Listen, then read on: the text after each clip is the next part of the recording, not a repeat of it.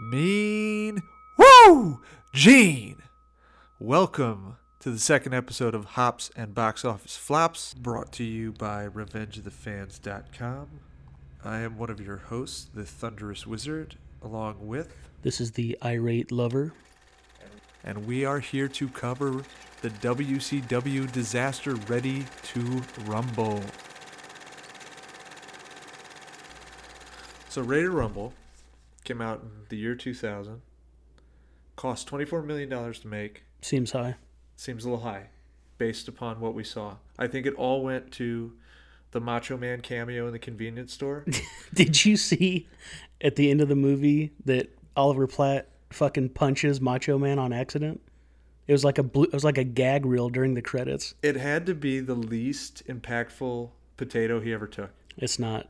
I felt so bad for Platt. He probably thought he was gonna die. Also, for a guy who had a stunt double for literally 96.7% of his scenes, should you have had him throwing a punch at the Macho Man? Like, uh, legitimate question: Why don't you just cast a wrestler? Because it's not like Platt had meaningful speaking parts. Here, here's my here's my thought: cast a wrestler to play Jimmy King, or cast a Southerner that can pull off that accent, What do you mean, baby? or yeah, or anybody that can do an Elvis impression, I guess. there was a lot of options and they selected probably one of the worst ones and i love oliver platt but the stunt doubling in this movie is incredibly obvious because not only does his face thin out but he turns into a full-blooded italian probably a sicilian man Okay, very there- tan There was a scene. I think it was either the training montage, or was there a training montage yeah, with the old guy from Entourage. oh with sal bandini Yeah, but I think that uh, at one point he's thrown to the mat and he looks just like Sex Machine from from Dusk Till Dawn. yeah that's Kanyon Yeah, it's uh, it was unbelievable. that's his stunt double Ugh. although now i kind of wish it was sex machine Well, I think we're getting ahead of ourselves. Let's not you know get into Oliver Platt just yet. I want to start with the intro. Um, I noticed right away during the credits there was a, a face sitting scene with an obese Polynesian man in overalls. What the hell was that? Was that Rikishi? oh you know oh when they're showing he's d- detailing all the greats of wrestling It's like the opening credits. and I I've know? never seen. I've seen the face sitting move, but I've never seen someone do it in overalls. I was Could have been Abdullah the Butcher. I I can't believe you know that. Oh, by the way, fuck you for making me watch this. If anybody's wondering, they should never watch this movie. I He's, spent he's incorrect. But I spent three ninety nine renting this. Uh, watched half of it, passed out because I'm on some uh, muscle relaxers. Woke up in a panic attack because I only had like three hours left on my rental. Thought I was gonna have to pay again, but I got through it. So uh, don't rent this fucking movie. here's what I will say. I never in my life thought it would be more difficult to find a movie on a streaming service than it was to find The Island of Dr. Moreau. But this movie was so difficult to find that I actually had to hook my iPad up to my television to watch it on my television. I bought it through Xbox in the Microsoft store, and I really want to see like how many other people have done that. I'm really excited for your recommendations now. Dude, it's gonna just screw everything up. So, $24 million, too high. Made 12 and a half. 23% on Rotten Tomatoes. Also, probably a little high. Now, here's the best reviewer quote I found. I didn't look very hard. Excrement could have easily received third billing. And I don't think that's an undersell. I think that's fair, and it reminds me of one of the hardest scenes to watch, in my opinion, which is when they're eating fast food on the back of a shit truck. Yes, I was going to. I have this in notes. Yes. and there's feces dripping i want to say three inches away from tweeter and arquette's faces i i like couldn't watch i had to look away a lot of sludge coming out of the truck. Neither is bothered by it. I don't know why you have that effect in there. We already know that these two guys are sort of losers. oh how do you know that because uh, in the opening scene they're talking to children and arguing with a gas station attendant here's one of the, here's one of my big curiosities about this movie, which I was going to get to, but I think it's really important we cover it now. Is this movie, which I guess was made to reingratiate WCW to its fans that were leaving in like large numbers, just abandoning ship because the product was terrible. It was supposed to bring them all back. But this movie absolutely hates wrestling and it hates wrestling fans. Yeah, I distinctly remember Lance Harbor's dad, which, by the way, just to kind of give you a feel for what this movie's like, the movie it reminded me most of is like Joe Dirt. It's like that comedy that maybe when I was like 12 or younger, I might have laughed at, but revisiting it, just not great. It's kind of like Joe Dirt crossed with Varsity Blues. So Lance Harbor's dad obviously is in it, Tweeter's in it. Lance Harbor's dad is David Arquette's dad, and I believe he says at one point, wrestling is a game for little boys and lily pickers and dirt bags and retards. Sorry about the hard R, his words. But yeah, they, they really pick on people that like wrestling. It's uh it's weird. This movie will let you know two things right away. Wrestling is fake. Also, not a good idea when you're trying to uh, get back in the good graces of your fans. And if you watch it, you're a piece of shit. How, hey, how can we uh, really promote our sport? Ooh, how about we make it look like it's for the mentally handicapped and white trash people? How can we do that? Let's do a real live audience for a house show at WCW. That's one thing I'll give them is when you go out and see the fans at the the last scene started started to jump ahead, but the fans in the crowd, I do think are a good representation of probably who goes to like a house show at a wrestling event. That's not entirely true. I go to many house shows. well, that's accurate. You're wearing a fucking Ric Flair shirt right now. Woo! You have a problem. a little bit, yes. Uh, By the way, did the reason I had to watch this was because people that go to your website, the website you write for, voted for it. Yeah, I uh, you know I really tried to sell Suburban Commando. In fact, there was several other options I would have preferred than this movie, knowing what we were getting into. Well, I'd like to say a big fuck you to everybody that goes to this website. You made me watch this piece of shit movie. Also, I'm out four dollars. Four dollars.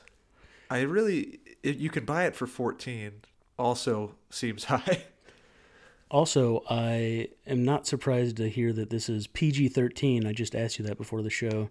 They do have an f bomb in this movie. There's an F bomb. Also, the slogan for Jimmy King is uh, I'm going to rule your ass, which is very aggressive for PG 13. But in that first scene, when they're when he's dreaming dreaming about fighting the gas station attendant, they call each other like boobs and jerkos. So I, I always hate when they do like those real lame insults that you have to do when it's PG 13. At least he sticks his finger in his butt and gets a return on the Slurpee. Not gonna lie, that actually kind of made me laugh. I uh, I immediately thought of the chocolate covered pretzels bit from Mallrats. so, first thing, before we get too far into the weeds, if you could describe this, the plot of this movie in one sentence, what would it be? Now we have a couple examples because uh, back before when we had cable, Cox would always have the stupidest possible descriptions for movies. So I remember some Cox cable descriptions. For example, the Predator was described as a sneaky alien, and Leprechaun was described as an Irish fairy. yes, Yeah. that is true. So Critters three, starring Leonardo DiCaprio, Oscar winner, probably should have won it for that movie. Didn't happen. Years later, he finally gets what he deserves. That's a bold statement. You know, because that movie required everything. Yeah, it was a panic scenario, a lot of emotions at play, survival. You're scared, but that movie was described as little aliens seek snacks in the city. Uh, uh, fuck it, accurate. I think it's. I mean, it's close. I mean, Yeah. it's just no fat on that at all. That's and, a- accurate. and as you said, Leprechaun, an Irish fairy, escapes from a crate and goes on a gory quest for a hundred gold, hundred stolen gold coins. I mean, it's like it's like how can we just not say Leprechaun in this description? So, so ready to rumble. Do you have yours? Or you put me on the I spot? have mine. I have mine. Do I have to go first? This here? is the plot of the movie to me. okay. Two dunces save a man's career by encouraging him to break into his old place of work, assault his boss, and strong arm him into giving him his job back.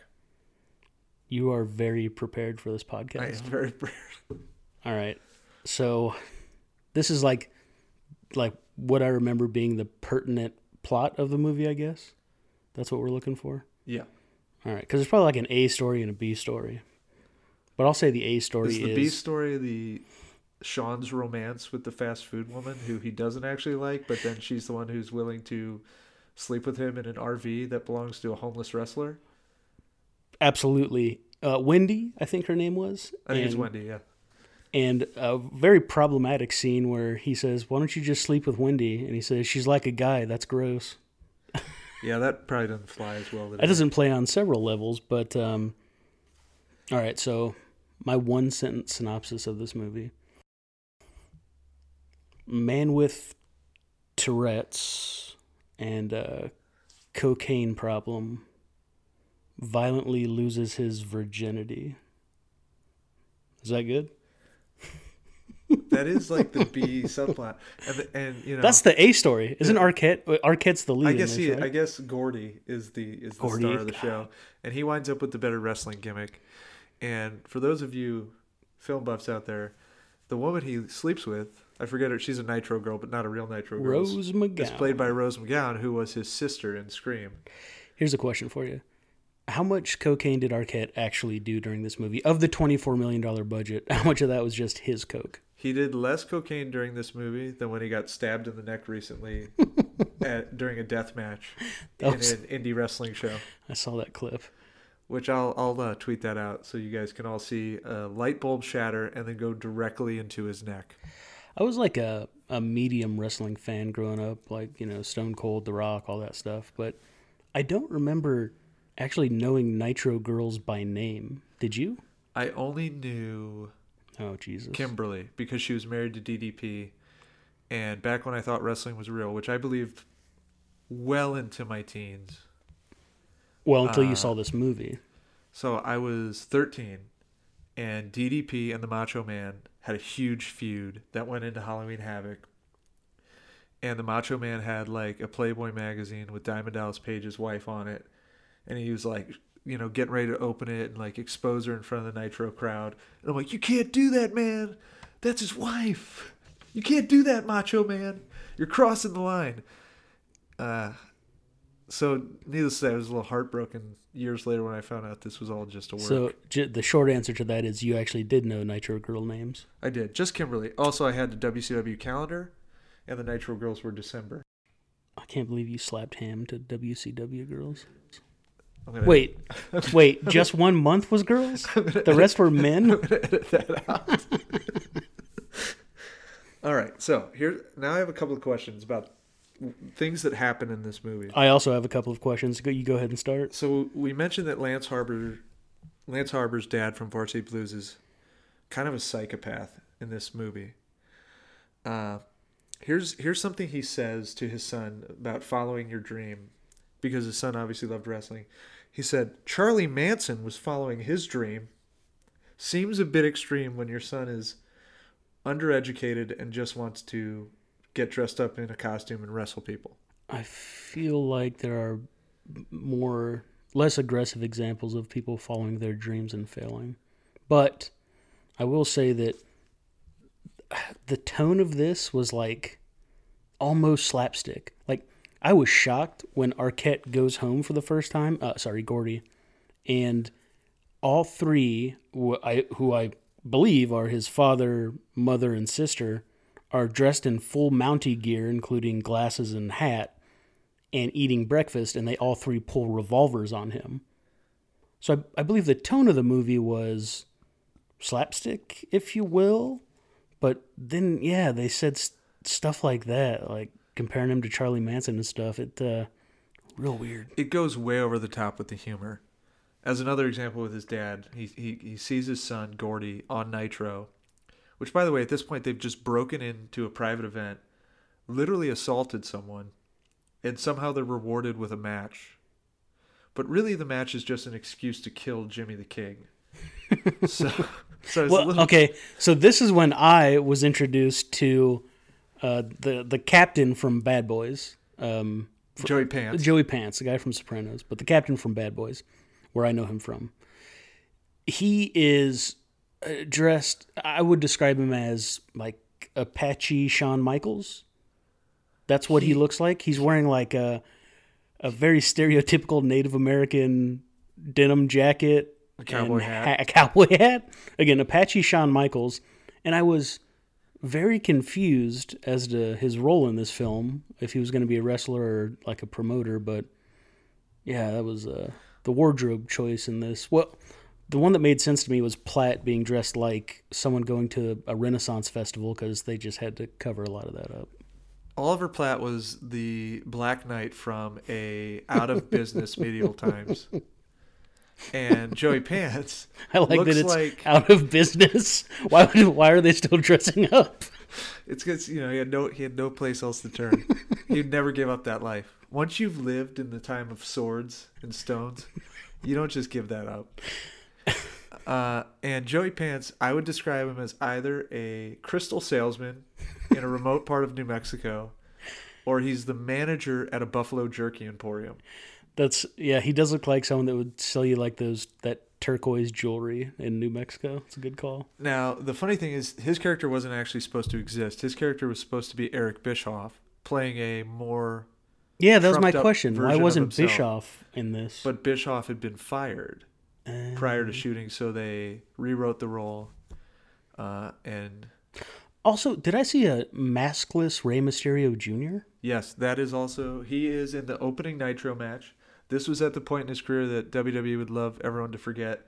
He was maskless. Hmm. Bischoff worked for years to get that mask off him because for some reason he wanted to demask all the luchador wrestlers, which is a high, you know, it's it's it's the height of honor to have a mask in Mexican wrestling, and for some be- reason Bischoff just did not at all respect that.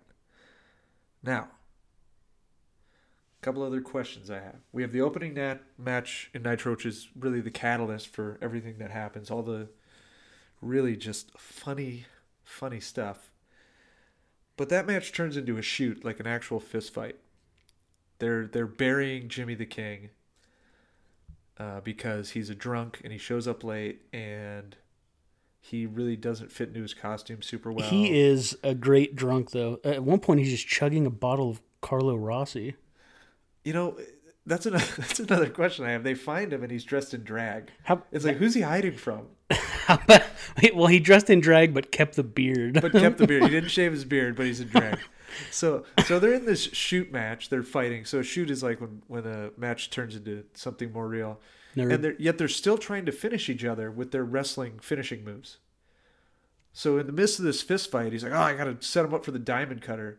And Jimmy the King's trying to do his idiotic double axe handle from the top rope, which is the crown. Which is come on, is that like everybody and their mother does a double axe handle from either the second or third rope? It's not a finishing move. They could have come up with something a little bit better, I think. that Oliver Platt could have done. Well, as we know, Chris Kanyon did all the hard stuff, so Chris Kanyon is his stunt double. Chris Kanyon is a stunt double.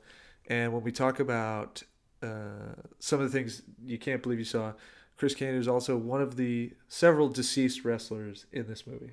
I did uh, when I watch a lot of movies. I usually have two questions, and it's did these two characters actually have sex, and is he or she alive? And for this one, I did wonder who actually had sex in real life in this movie, but I also wondered how many of these people are actually still alive because it was mostly old wrestlers. Well, of the ones I know who are deceased, uh, Curt Hennig, obviously, who appears as one of the King's men, Is that Mr. Perfect? Mr. Perfect. Oh, okay, so I have a question about Mr. Perfect. Now that I know he's dead, R.I.P. No disrespect, but is he also the bad guy from Kindergarten Cop? No, that's Mr. Perfect's bastard son from his affair with John Kreese from The Karate Kid. They look a lot alike. I think that guy's also in Kingpin. Uh, he works at the strip club, right? Yes, he does. Yeah, he does. I've only other seen him like seen him in like maybe one other thing, and I can't even remember it. If they if there's like a 23 and Me floating around of both of those guys' family members, let's let's compare. I'd like a face swap. Like, how much different is the face swap going to look? Is you're trading one greasy hairstyle for just another? uh, just a blonde ponytail with a brown ponytail. That's it. Are you out of questions? Because I have a lot more questions. No, so I'm not. Oh wait, you weren't done naming dead people. Oh, so Rick, uh, n- Whoa, whoa, whoa, not Ric. Flair, this movie was loosely based Ooh. on Ric Flair. I guess depending on when you Apparently. release the podcast, that could be edited out. So that's the one thing I, I, I found pretty curious because Ric Flair is apparently the inspiration for Jimmy King. What did Ric Flair do to the makers of this movie that they're like, we're just gonna throw everything? He's a drunk. He's a loser. He's broke. He's a deadbeat father. What? Okay, this doesn't make a lot of sense because to me, Oliver Platt is just like a Southern Elvis impersonator dressed like you said, like a knight. So I got zero Ric Flair out of him. That's that's just what in my in my research activities. That's what I discovered. And the funny thing is, Funny, It's in uh, a just- combination of Jerry the King Lawler and Ric Flair. But clearly, I think what they did was they're like, you know what's the most insulting thing we could do to Ric Flair, who has probably the greatest gimmick of all time? Turn him into Jerry the King Lawler, who has a stupid gimmick and always has. rude. It's a terrible rude. gimmick. Um, I noticed you said you did research. I would like to point out to the audience I've done zero research, but um, I'm gonna start googling stuff so I'm not behind. So here's my question: Steven Brill wrote this movie. Can you can you think? Just take a wild guess of maybe another movie he wrote. Oh, Varsity Blues. No, he wrote all three Mighty Ducks. Much more inspirational than this piece. So I'm, it was like this dark period in his life where Did you just call the three Mighty Ducks films inspirational? The Mighty Ducks films have it all. Well, the first one does. That's Political intrigue. It's an underdog story. Oh my god, Camaraderie. this is a problem. It's a you know it's a guy who's down on his luck and he makes something of himself. I feel like you're just describing the first one. Yeah. The other two are not so great, but the first one really it really has it all. All right, I have great news. During my research, which was me just googling this fucking movie, uh, if you just Google it, there's a cast listing. I'm just going to show this to you. Look at the picture of Sting. That's That's, that's Sting. Sting the musician is pictured under cast I don't remember seeing him. I don't remember. Was, I am not going to Google that. he looked anymore. really big at the in, in the end scene where he comes and saves the day. If that's Sting the musician, yeah, that seems misleading. I don't think that was Sting the musician. Good God. I did wonder why he came out to Roxanne Did instead he? of his tradition. No, he didn't come out to Roxanne. There. Wait, does Sting sing Roxanne? Well, the police did. Jesus. Okay, listen. Speaking of music, that is one redeeming quality of this film. Um, two Kid Rock songs, I believe Cowboy, Bawitdaba, uh, Run DMC. I think there's an Old Dirty Bastard song. Hey, dirty. So it's kind of brought me back to my, So you're My saying youth. the soundtrack was like top five? Oh, hands down. Uh, here's another. Here's another question I have for you. So Wendy works at Dimphus Burger or whatever the name of the fast food. No chance it's is. Burger. That, that's from Super Troopers.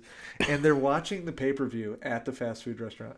What would you say the odds are a fast food restaurant actually orders a wrestling pay per view and has it broadcasting? Ooh, ooh. When was this? 2002? This was 2000. Probably zero. Zero percent chance. I would want to work there, though. I mean, that's the ideal workplace.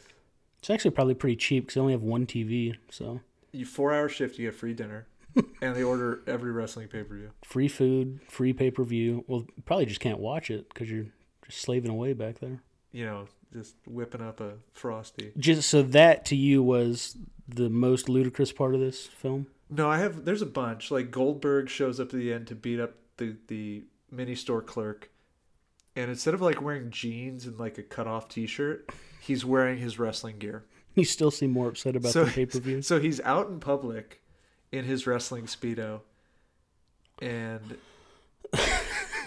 it's just like why? What Well, What's worse, being out in public in your speedo or in private, and you're all three wearing your full Mountie uniforms for breakfast, with sunglasses that and family had a lot of issues. He shot the fridge. How about when he shoots the it. fridge, it fucking shoots out different liquids? That's not how it works.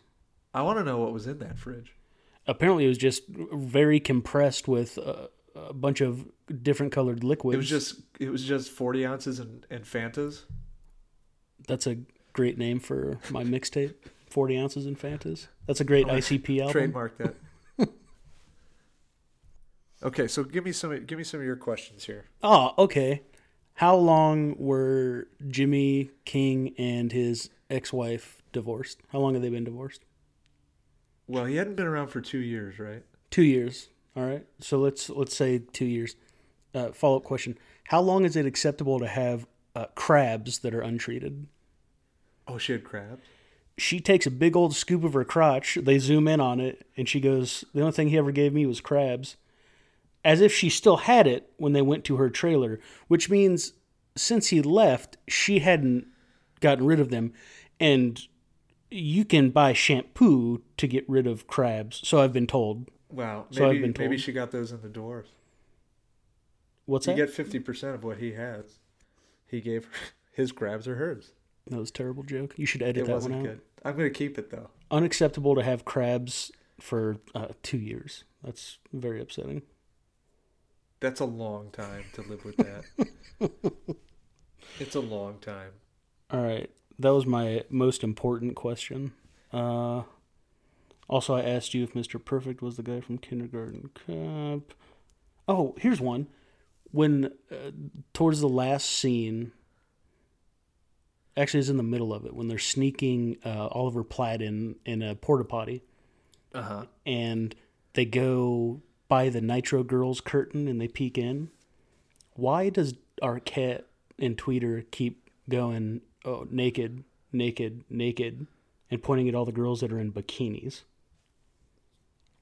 I think that's part of the this movie wanted to have an R rating, but probably figured that it would make less money. Also, I mean, it's not like the Nitro Girls were pretty exploitive as it was, so they were probably like, you know, no, we're not doing that, not for this movie. I heard, uh, I read that Rose McGowan was so disenchanted with the script that she threw it in the trash.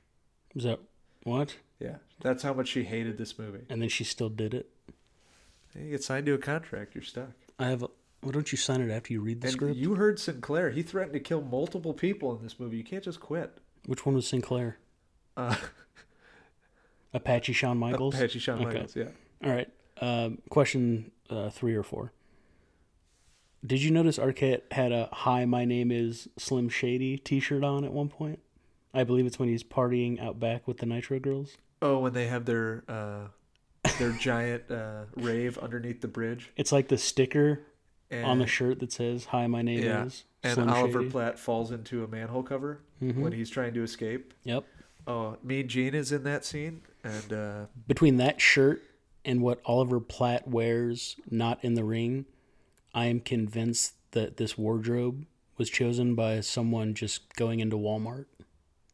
pretty close. Hundred percent. Hundred percent. Mean Gene in that scene, partying with Jimmy the King, turns to him and says, "Do you think I'm sexy?" That did seem a little. uh It was either forced or that's how Mean Gene really gets when he's drunk, and he was drunk. Hey, Okerlund. Okerlund's a legend. He can do whatever he wants, and on the scale of weird jokes in this movie, that ranks relatively low. Considering at one point, a their truck crashes, it's crashed into by a toilet paper Toilet truck, paper truck. and everyone watching this scene unfold is splashed with all the poo juice from the overturned truck. There was a lot of gross. Oh, speaking of poo, here here's a question: When Arquette is like playing a prank on Tweeter, who goes and grabs in the porta potty, is he like sucking like the poop out of the toilet and like sucking stuff out of his butt? Is he's, that the yeah, he's power cleaning the what would be in there, but they'd already cleaned the toilets. Okay, I thought it was gonna lead to like also, a pink he sock. he accomplishes this prank because in his infantile brain, he thinks that crossing your fingers is an acceptable ruse against promising you're not going to do something to somebody. I- they even like zoom in on his fingers crossed, like, oh man, he really got him. I'd like to He nailed it. I'd like to. I'd like them to make the sequel to this movie that's just Tweeter and Gordy meeting up in like a some sort of remedial studies high school class where their teacher's like, "Yeah, you're both on the spectrum, but you're going to be best friends for life." And then uh, they come together through their love of wrestling. I'd like to see that movie. This movie could have been really good if well, not this particular movie, but a movie I was about I was going to disagree with you very hard. a movie about wrestling could be very good if it was just about people aspiring to become something. Which yes, they want to become wrestlers, but it's so insulting to their intelligence and to wrestling fans and to the sport of wrestling. It's just so disingenuous by the end when everyone's like, "Oh, you guys are so great." It's like, "No, you just spent an hour and a half telling these guys that they're just absolute clowns." So I understand this movie is PG thirteen, but can we talk about the sex scene? Uh, Where he punches the woman in the face. where he's at Rose McGowan's place, eating food with chopsticks like a maniac. He's just stabbing stuff. Stabbing it, yeah. There are various paintings and illustrations of Rose McGowan all over the place, even in her bedroom. Do you think those were props, or I- she actually just has brought those? in. Yeah.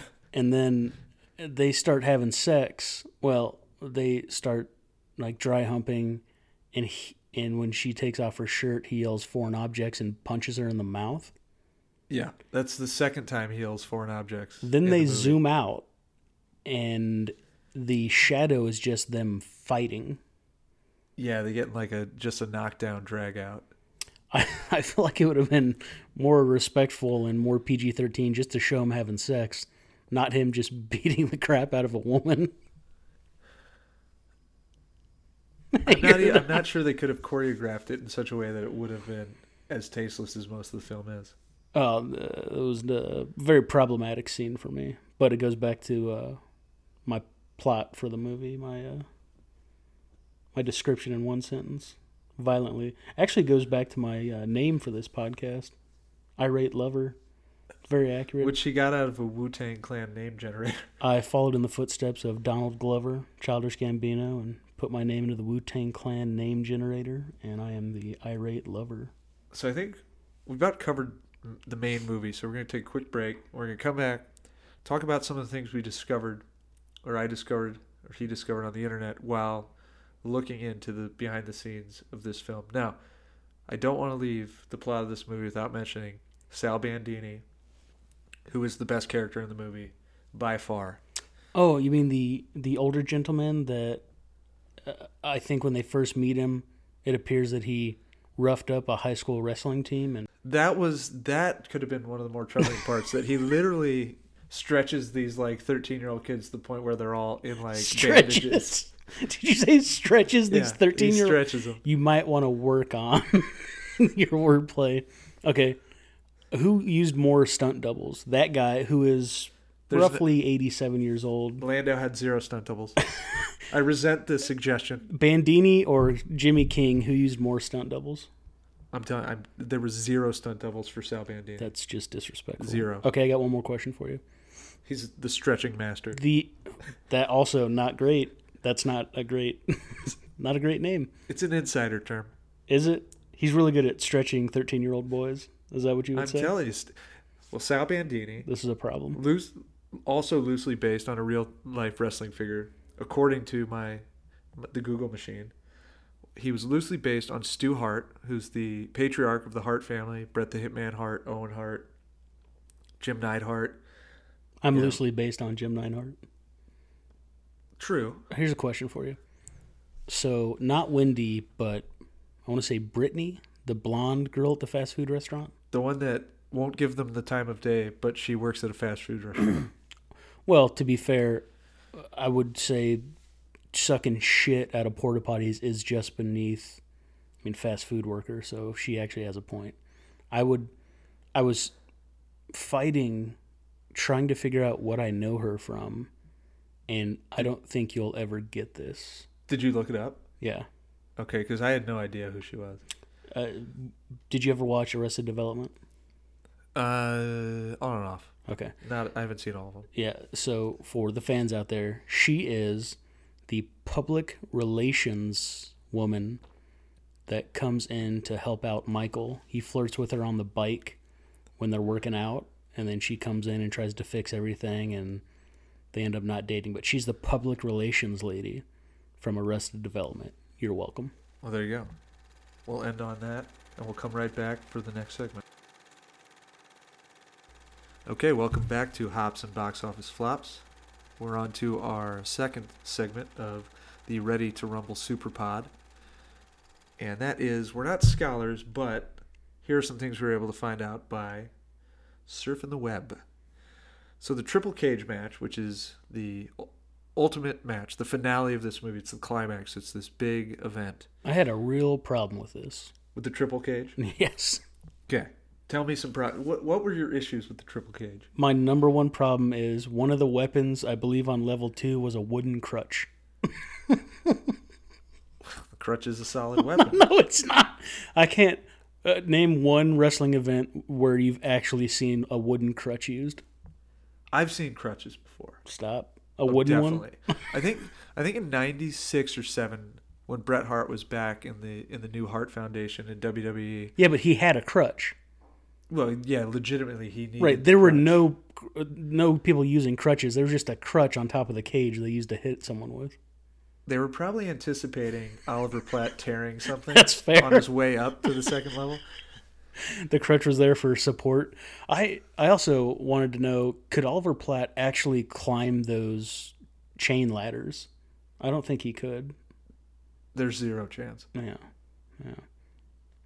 I think they probably heavy editing was involved.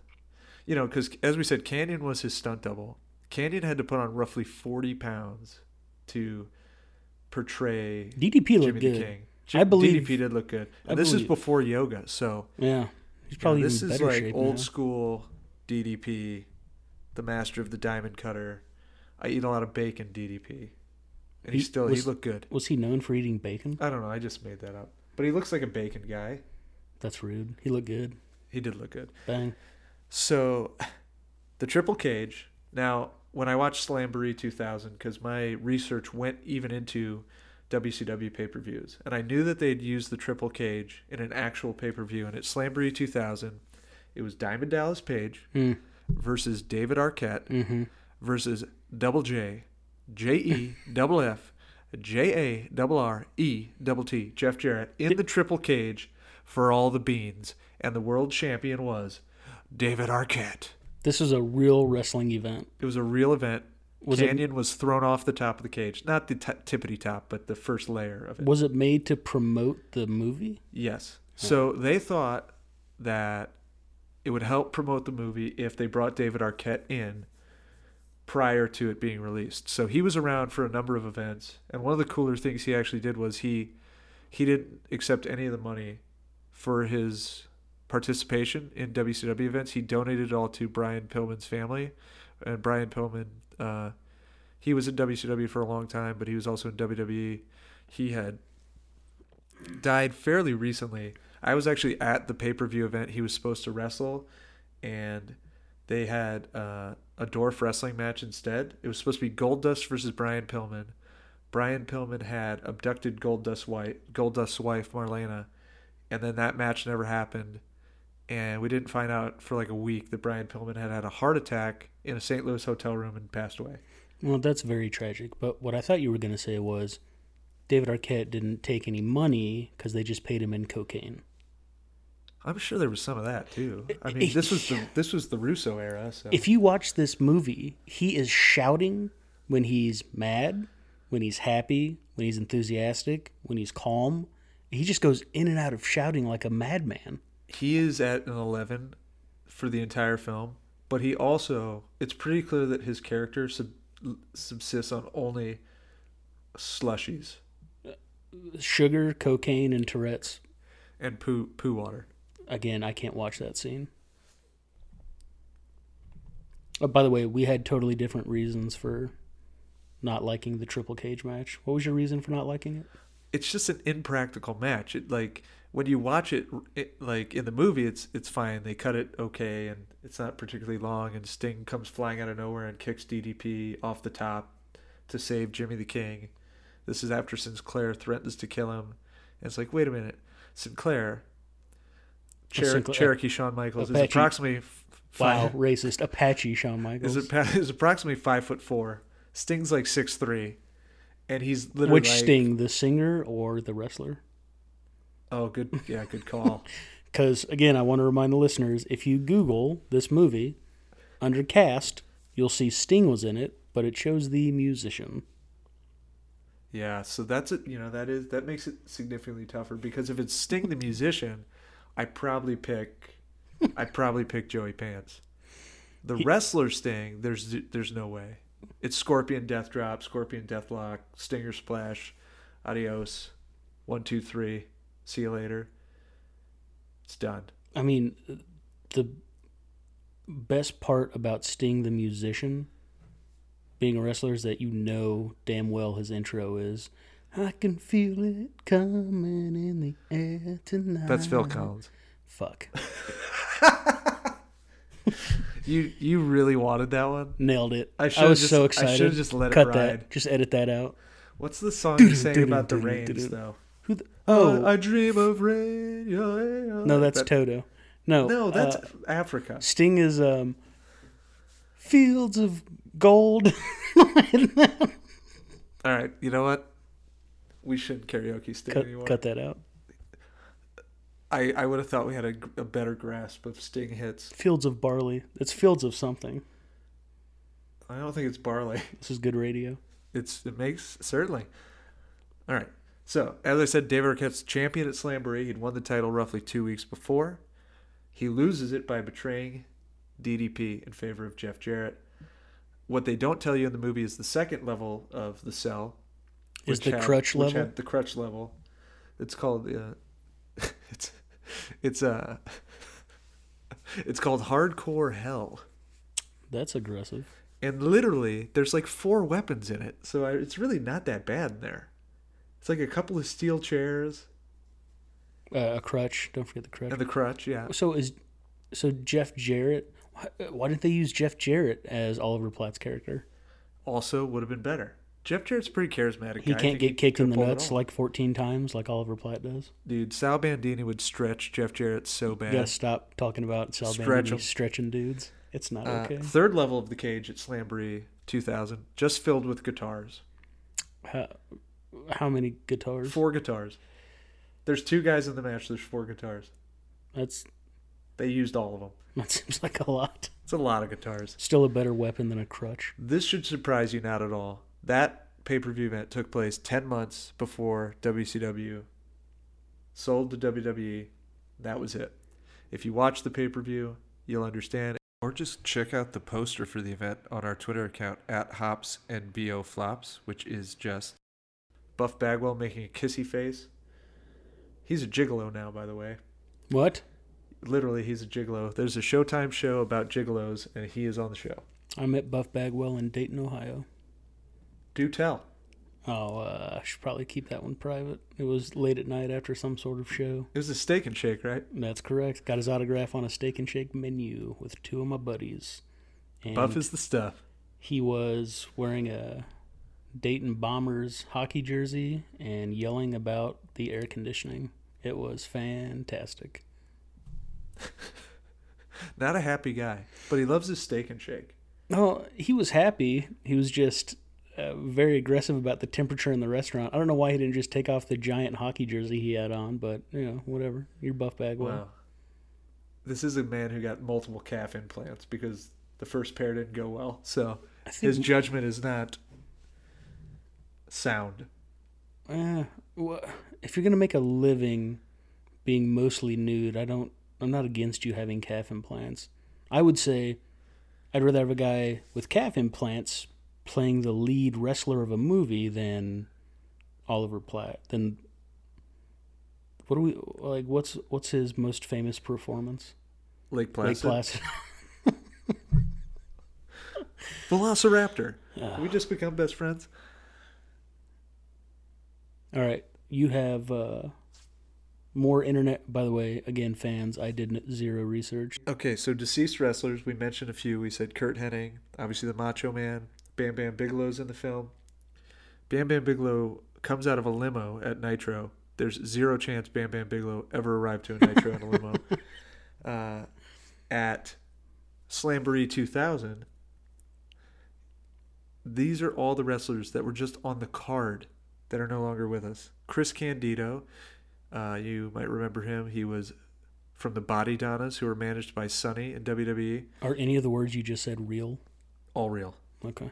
Mike Awesome, ECW champion. Mike Awesome. That's why don't we use that as my name on the show instead of irate lover? You could be Mike Awesome. All right, fans, we're switching to fans. Fan, we're switching to uh, Mike Awesome as my name. Kanyon, we mentioned. Hennig, we mentioned. Miss Elizabeth, all on the show. All unfortunately no longer with us.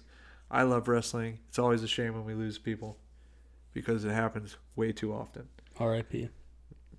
Now, Kanyon, Oliver Platt stunt double. I'll give you just take a wild guess who was David Arquette's stunt double. Ooh, is it a wrestler? It is a wrestler. X-Pac. That's actually a pretty good call and a close guess. It was Hurricane Helms. I don't know who that is. he was the guy that dressed up like a stupid superhero and he called himself the Hurricane. I mean, I, Watch out! There's a hurricane I'm, coming. ta- I'm taking your word for a lot of Yeah. this shit. So Sal Bandini, played by Martin Landau. For everyone out there, he's the guy from Entourage that says, "Would that be something you're interested in?" Yes. He, he's also the uh, judge from Rounders that loans Mike McD the money. Yes, that's also where I knew him from. So as I said, he was uh, based on Stu Hart, and I say stretching because Stop. God, Stu Hart was notorious for taking wrestlers down into the Hart basement, this the going dungeon, very poorly. and he would Don't. shoot wrestle with them and, until they tapped. And he was known for being extremely strong into his old age, which is why Sal Bandini is such a tough old bastard. Now here's Oh, a casting. This would have been totally different. Martin Landau ends up playing Sal Bandini. Jack Palance Ooh, was originally set to play Sal Bandini. Jack Palance of Curly from City, Slickers, fame. City Slickers, and Cops and Robbersons. Cops and Robbersons with Chevy Chase. He's I- also Balance, nice. I would like uh, that. I can't remember. Yeah, this is killing me because it's from Batman '89, but he's he's the Joker, uh, Jack Napier's boss in Batman '89. Jack Napier. Yeah, the Joker's Jack Napier before he comes to Joker. It's his boss. I forget his name, but I thought you were just Jack mispronouncing Nicholson. So, no, the feud between Titus Sinclair, who was supposed to be Eric Bischoff, and Jimmy the King, was apparently based upon an actual real life feud between Bischoff and Ric Flair. This is Apache Shawn Michaels and Oliver Platt. Yeah. So Ric Flair had been fired because he he apparently didn't show up to a Thunder taping. If you remember Thunder, that was WCW's Thursday night show. That was a mistake in all Oh yeah. all facets. How long after WCW went under did TNA get created by Jeff Jarrett? Like years or months? It was a couple years. I would say TNA wasn't around until now. I could be wrong. So if you're a huge wrestling fan and I am wrong, just correct me. So he wasn't propelled into superstardom after the triple cage match he had No. with DDP and Dave I think it was like 2003, 2004. Maybe it was a couple years after. Because a lot of guys went over to WWE, and uh, some of them stuck. Booker T. Some of them didn't stick. Scott Steiner, who's a legitimate maniac, but also a hell of a nice guy. I met him at Comic Con one year, and we talked all about how much he hates Hulk Hogan, and he was still a massive human. Uh, and he was really, he was really, really nice to me. But he was a very bitter, bitter man just not happy with the state of wrestling and sort of how he got blackballed by certain uh, promotions, aka World Wrestling Entertainment. When I Google TNA wrestling, it switches it to Impact Wrestling. Is that the same thing? Yeah, Impact's is the same thing. I think it, it was TNA, then it became Impact. Yeah, 2002. So alternate ending to the movie. Oh, wait, wait, They wait. actually did two endings. hold on. How did this one end? Well, this one ended with them. I you know I don't even recall. I just know, I know that DDP falls through the cage. Uh-huh, They uh-huh. pull the mankind. He gets basically slammed through the entire cage Yeah, with just a routine body slam. Also, come on, guys, give me something better than that. I think Jimmy were, the King with a double axe handle finisher and a body slam. you're really nerding out. Come on. And he falls through the whole cage, doesn't die. This is like a 45 foot drop through the, the crutch. I don't know if the crush was actually there, but Well, I believe could have cushioned the impact. someone murders Rose McGowan with a ladder at some point. She gets hit in the face with a ladder. Why she's in the triple cage, I don't know. and that's like a gag. It takes way too long for Does her to get Joey hit. does Joey Pants die too when they throw him in the crowd? I think he gets murdered by the crowd. He gets dismembered. It's sort of like Shaun of the Dead, where the guy, the annoying best friend, gets dragged through the bar window. Just blood, guts everywhere. No, kinda- it didn't happen, but he does get. He kind of crowd surfs, and he's throwing like crystals at people, and he's no, having a good old that's time. that's inaccurate. He's not throwing crystals. He's pulling out buffalo jerky. Rain dancing. Everybody loves him. Yeah, they threw him in the crowd and the crowd tore him apart. Yeah, he died. Sad. R.I.P. Now we talk uh, a lot about Jimmy the King being a giant loser. So his son, Uh, You keep saying Jimmy the King. Is it Jimmy King? Jimmy King, but he is the king. He's he's king and the king. He's king. I know that because he sings a Run His last DMC name is King, but he also wears a crown and he has a scepter. So he's the king and the king. He's king. He's He, King is he is he Jimmy King because he's dressed like a king, or is he Jimmy King because he impersonates Elvis? both. So he's actually he's actually the king, the king, the king. The, he's king, the king, the king. Elvis impersonator, an actual king, with probably land titlements and several other things, and then that's his last name: That's very upsetting. crown, scepter, Elvis, Crabs. last name, Krabs. Uh, the betrayal of him by his son, his son shows up, King King Crab would be a good wrestler gimmick. was also based on David Flair betraying his father, Ric Flair. Uh, and if you watch Slamboree 2000, which I don't recommend because it's just botch after botch, and it's just you can tell why WCW was done. I'll take your word for that, and I won't watch it. It's so bad. Or do and Wait, just to be clear, Jimmy King's son in this was based on a real person. so the betrayal angle was David Flair betraying Ric Flair, which they actually did as an angle multiple times, but it happened at Slamboree 2000. Gotcha. uh, fall of WCW, the Monday Night Wars, which were legendary. WCW won 83 weeks in a row. The last victory they had was in October of 1998. 2000, the year this movie was released, the year that they were supposed to bring back all their fans with this fancy schmancy wrestling movie that basically told all their fans they were morons. WCW lost $62 million alone on dead money contracts that were guaranteed for aging wrestlers. See, that's what I can't remember because Monday Night Raw was so much more popular when I was in like seventh and eighth grade. But I also loved the NWO on WCW. So was this post or pre NWO? This is post NWO. And I think that's one of the larger issues with the movie because I love the NWO. I was a huge NWO mark. And granted, it Yeah, I run said it its, first. So It run its course by this point. But if you're gonna make a movie and you're gonna remind people why they used to love your promotion, maybe you include the three most three of the most charismatic people in the company. Hulk Hogan, say what you will about him. He's very good on the mic. He's actually good in movies he's been in. Kevin Nash is the friggin' super shredder. and then the uh, And Mexican Scott guy. Scott Hall was always the man. So and they just don't the NWO doesn't exist in this movie at all, except for on the blanket Wendy wears after Who was she- the Mexican guy that wore the bowler's hat and the wolf pack? Konnan. He's in the movie What? briefly. He's one of the Kingsmen, but he's also in the Nitro match where Rey Mysterio has no mask on. Damn it. So it's just it's just weird. Like those guys were under contract. Really? And they Kevin Nash has been in a bunch of movies, and he's the Super Shredder. Yeah, I, He's also the Russian in the Punisher. Greatest fight scene, fantastic. comic book history. Fan- It's pretty close. It's like top five. okay. Top five. But that'll be a topic for another podcast. We're gonna we're going to cover the Punisher with Thomas Jane because it's awesome. Someone going to be stretching out dudes in that movie too. I bet you Scheider could stretch people. What's your? That's the uh, Punisher's dad. I bet you he It's very upsetting. What uh? What do you got for your internet learnings? We done? Or you got some? more? Okay, so a couple more things. Brian Robbins, director of this movie. I want you to tell me, based upon the three options I'm going to present to you, Mhm. whether this was the worst movie he ended up directing. Option one, Ready to Rumble, which we just talked about a lot. Option two, Norbit. Jesus. Option three, Welcome to Good Burger, home of the Good Burger. May I take your order? So a Nickelodeon movie, a WCW movie, and an Eddie Murphy movie. In a fat suit. where I think Eddie Murphy just had total control. Where Eddie Um, Murphy was like, "You are paying me by the pound."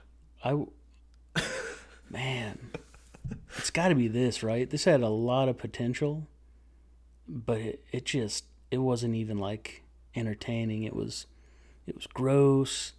It was corny. It was, I don't know. It just some like some of it felt like uh, there was a there's a show or a movie Cool as Ice with Vanilla Ice, and um, there's a show about um, had like a little Bo Peep in it, and little Richard was playing the piano and stuff in it. It was like a nursery rhyme rock and roll show. Like it felt like that fake. Like every time I saw the dad and they all pulled the guns on him and the They seemed out of place for sure, Yeah, like and so did the ex-wife and and the s- and his son yeah, it was just uh. and uh, Patchy Shawn Michaels, it- what did I know his ex-wife from? By the way, was she like in a? Sabrina the Teenage Witch. She's one of the aunts. I take that as disrespect. I think her name is Caroline Rhea. I think that's it. Oh, okay. Yeah, this this is this was a pile of garbage. So my vote is for Norbit. No. Only because Norbit is like one of those things that when you see it on Eddie Murphy's resume, you just kind of like you cry a little. Like Adventures of Pluto. Nash was worse. I'd rather watch Pluto Nash Oh, a you're- million times over. One, it has Android Randy Quaid. okay. I mean, come on, Android Randy Quaid. That's I'm still out. At one point, I think that was the biggest box office bomb of all time. So we might have to I think that John Carter movie overtook it, right? we might have to talk about Pluto Nash. I don't I don't really see here's the thing, you can make me watch some of these that I haven't seen before, but I'm not gonna revisit Pluto Nash. Like this, I hadn't seen it before. So Well, sucks I had- for you. I had medium expectations coming into it, but it was uh it was tough to watch. All right, last thing I'm going to say. When, when they hire the two wrestlers to come and beat up Sal Bandini, Psycho Sid. they literally picked the two best guys to do it. Psycho Sid, if you've never heard this story, uh, way back, it was in the, I think it was early 90s, WCW. They were on a, on the road. They were in Germany. They'd just taken a long flight. Him and Arn Anderson, slugging beers, drinking, arguing over Ric Flair's inflated pay. That argument turns into Psycho Sid showing up at Arn Anderson's door at the hotel. They get in a brawl. He hits Arn Anderson over the head with the leg of a chair that he had snapped off, and Arn Anderson stabs him multiple times with a pair of pair of scissors.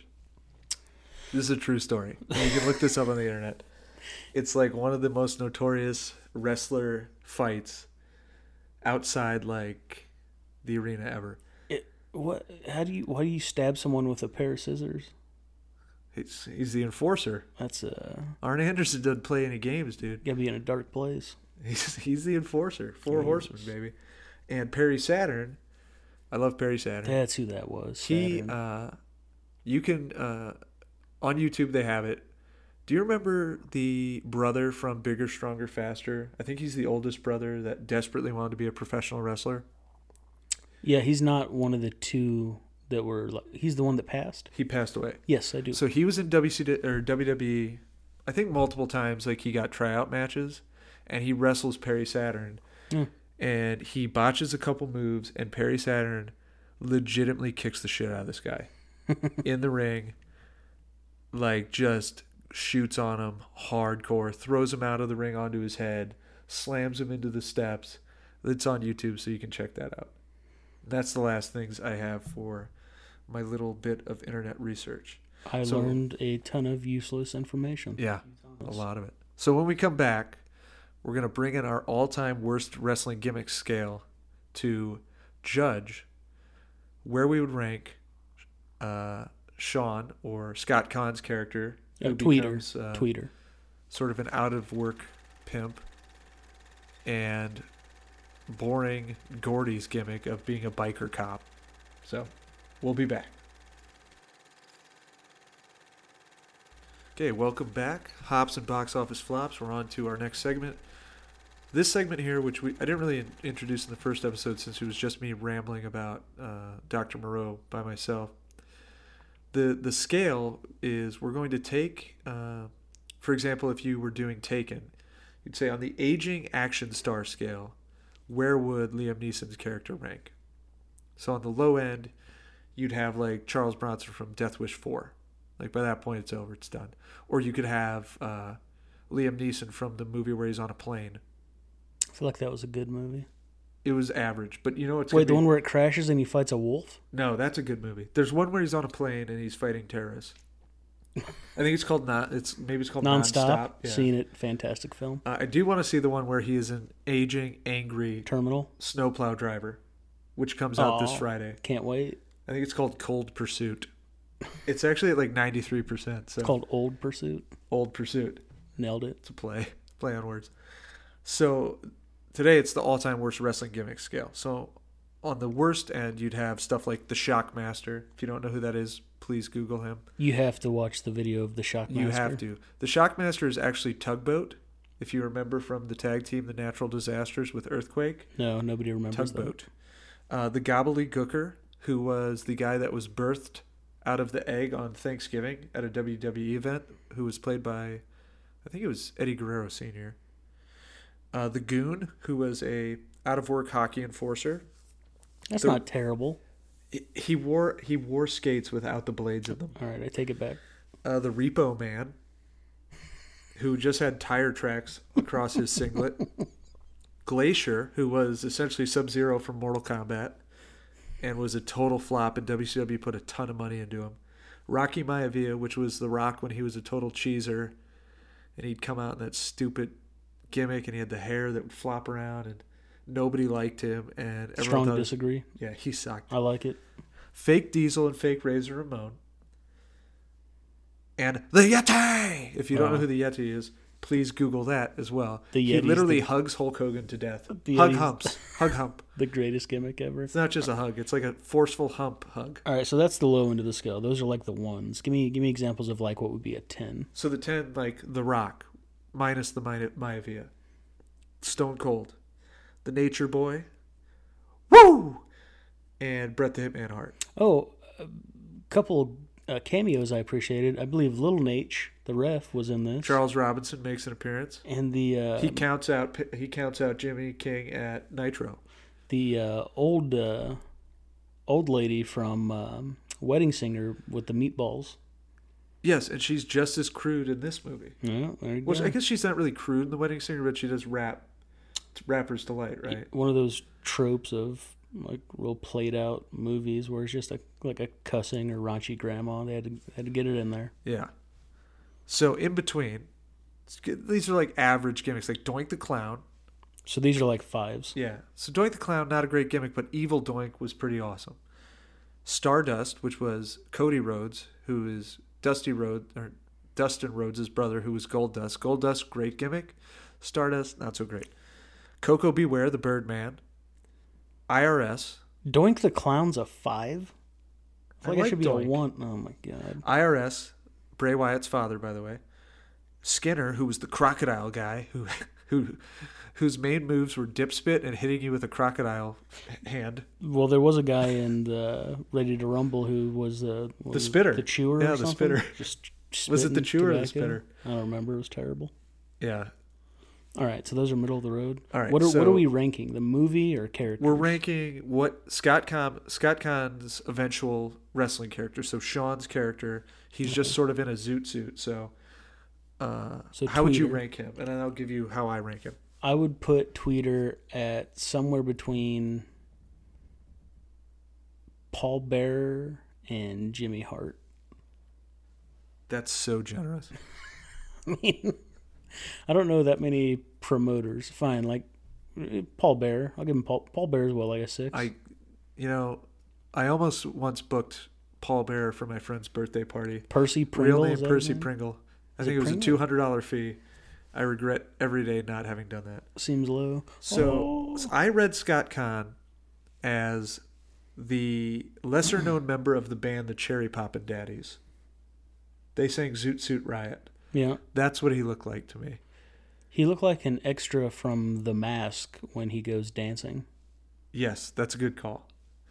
I will say I ranked him very low. The only thing that's redeeming about his outfit is that he sort of looks like the Reverend Slick, who, if you remember, he was Akeem the African Dreams manager.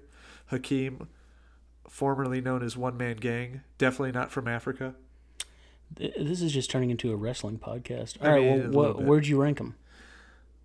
I would put him just above someone like the Repo Man. The guy that just had tire tracks on his shirt. because at least the Repo Man snuck around the ring and he tried to be elusive. At least I used a promoter. That's true. So managers, I mean, I like most of the managers, but I guess That's a problem, right? managers I don't like. What about that one guy that was with Andre the Giant at the end of his career? Ruined him.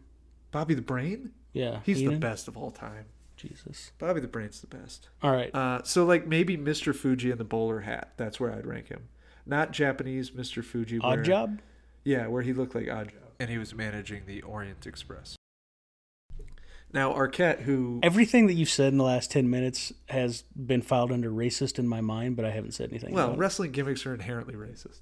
Okay. I'm not racist. Wrestling gimmicks are racist. That's like wrestling is notorious for being culturally insensitive. At one point, half of the Orient Express wasn't even Asian.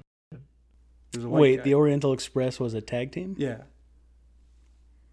So Arquette, who's What was their finishing move? I don't think they had one. Not that I remember.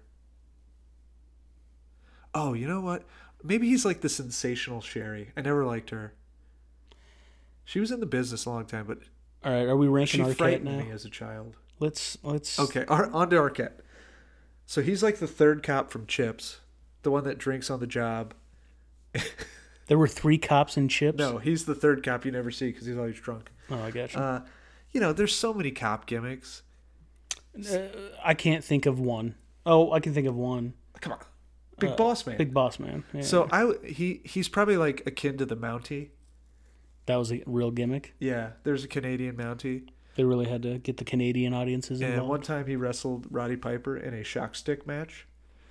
like a cattle prod. Yeah, and Roddy Piper won because he was wearing a shock-proof vest. I don't think that's a thing, but that's how he won. So I'd rank him uh, uh, right around the Mountie. He's certainly not up there with regular Big Boss Man or evil cop Big Boss Man that told Big Show he was a bastard and then stole Big Show's dead father's casket. We need to talk about your knowledge of wrestling at some point, like off the podcast. I love wrestling. But I'll say um, a real average wrestler for me, because our, our like Arquette's gimmick, I guess, is what we're ranking. Pretty pretty average. So, um, the British guy who wrestled people in like red undies, but um, like for twenty years he just everybody beat him, and then he got a little bit of a push later in life. What was his name? He's talking about one Lord Steven Regal, Regal. WCW television champion. Yeah, that's average to me, so that's where I'll put him. I'll tell you this Regal knew how to stretch a dude. You can't say stuff like that on the podcast.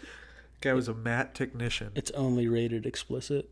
So, when we come back to our final segment, six degrees of movie separation. It's exactly like six degrees from Kevin Bacon. Can you connect two actors, one being from this movie, to a completely random actor?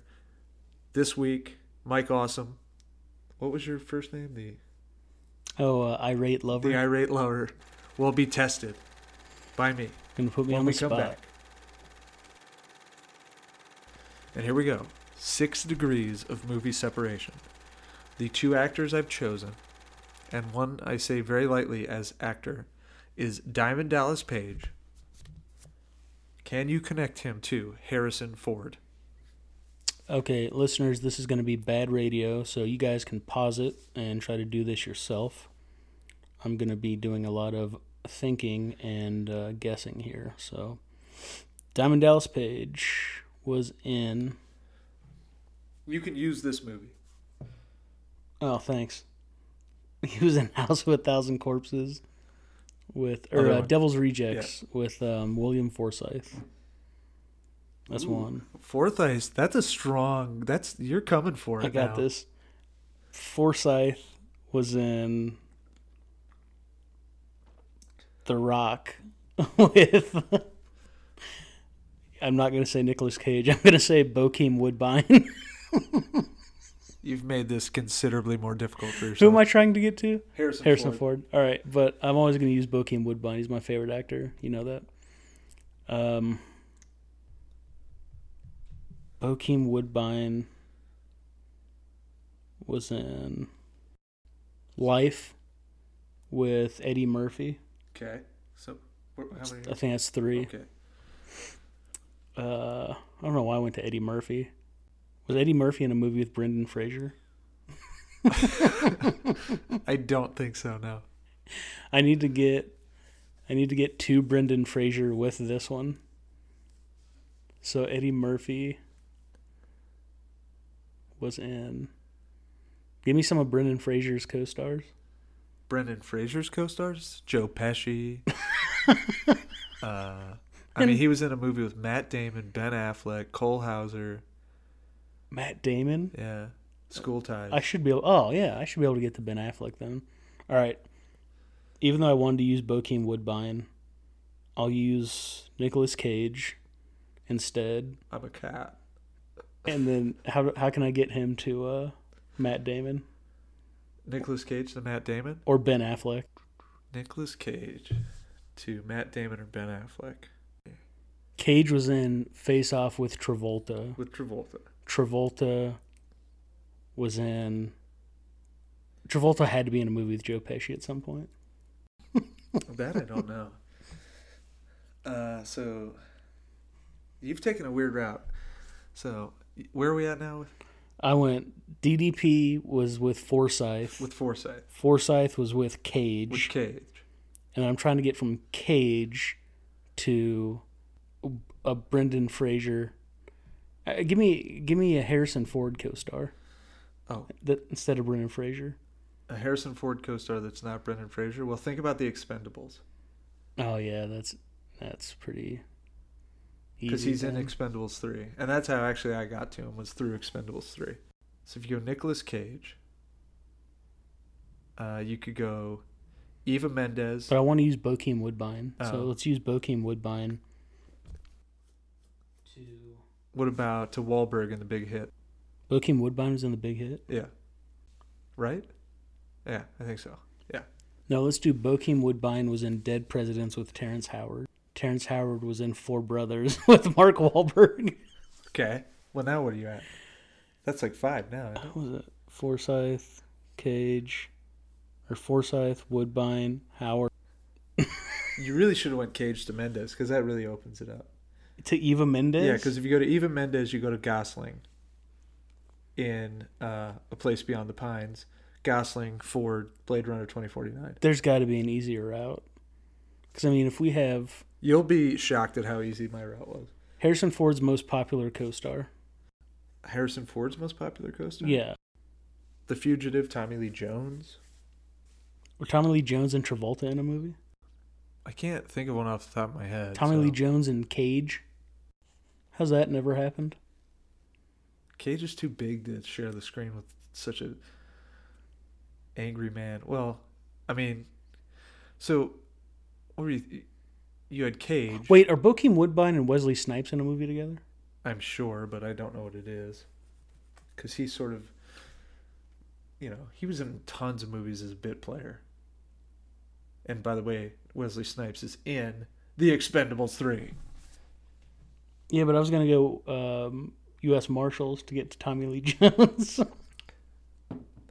So there was a there was a route I thought about to get to Val Kilmer, and of course then Val Kilmer you get Tommy Lee Jones, then you get Harrison Ford. nah, that's not terrible. Yeah, He was in the big hit. You were right, yeah. dude. If there's not a Wesley Snipes Bokeem Woodbine joint, I'm gonna be shocked. Oh, that's what it was. So so it was Nicolas Cage to Elizabeth Shue in Leaving Las Vegas, Elizabeth Shue to Val Kilmer in The Saint, The Val Kilmer to Tommy Lee Jones, Oh. Well, if I could use Yeah. IMDb, it'd be Batman. Forever, Tommy Lee Jones to Harrison Ford. Shit. Fugitive. We should have used Black Dynamite. Bokeem Woodbine was in Black Dynamite. That's a great movie. Fiendish Doctor Wu. We're doing this segment over again, right? So now it just sounds like I'm cheating. You are cheating. You're cheating. You've conceded. So let me tell you how I got there. All right. Six degrees, DDP to Harrison Ford. I went DDP in Ready to Rumble with David Arquette. Arquette in Scream with Courteney Cox. Courteney Cox is in Masters of the Universe with Dolph Lundgren. Dolph Lundgren is in The Expendables 3 with Harrison Ford. See, I could have got there with Courteney Cox was in Friends with uh, Matt Matthew Perry? Perry, and Bokeem Woodbine was in Almost Heroes with Matthew Perry. so technically, I won.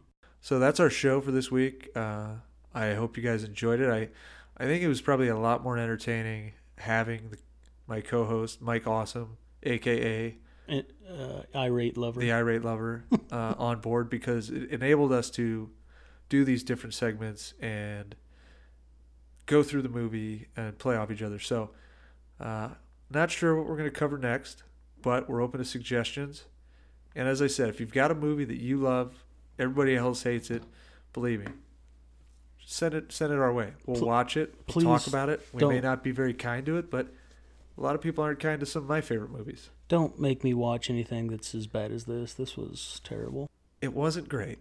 Here's the thing: is I like most action movies, even the ones that people say are bad from like the '90s and 2000s. But I don't even know where to file this one. It was just so weird. The tone of it. Well, if we were gonna file it under a wrestling gimmick, this is the gobbledygooker. Not a sports movie. You asked me if it's the worst sports movie ever. It's not even a sports movie. No, it's not. It's really just a movie that demeans the little man. Um, it's it, If by the little man do you mean um, Southerners, uh, Apaches, adults who watch and believe in wrestling. fans of So wrestling? probably why I was so offended by it because I love wrestling. I know it is choreographed, but I still love it. And just this movie was not the way to get fans back. It wasn't. It was not the way you were gonna reinvigorate your company and boost the bottom line. yeah. Like, hey everybody, look, we're cool again. But by the way, you're all losers, and this is fake. Yeah, you guys should pass on this one. It was Yes. not great. I'd give it a pass. So again, thank you to RevengeOfTheFans.com. Uh, that's where you can find us, and be sure to follow us on Twitter at Hops and Bo Flops, and you can follow myself, the Thunderous Wizard, at Writer TLK. We'll see you next time on Hops and Box Office Flops.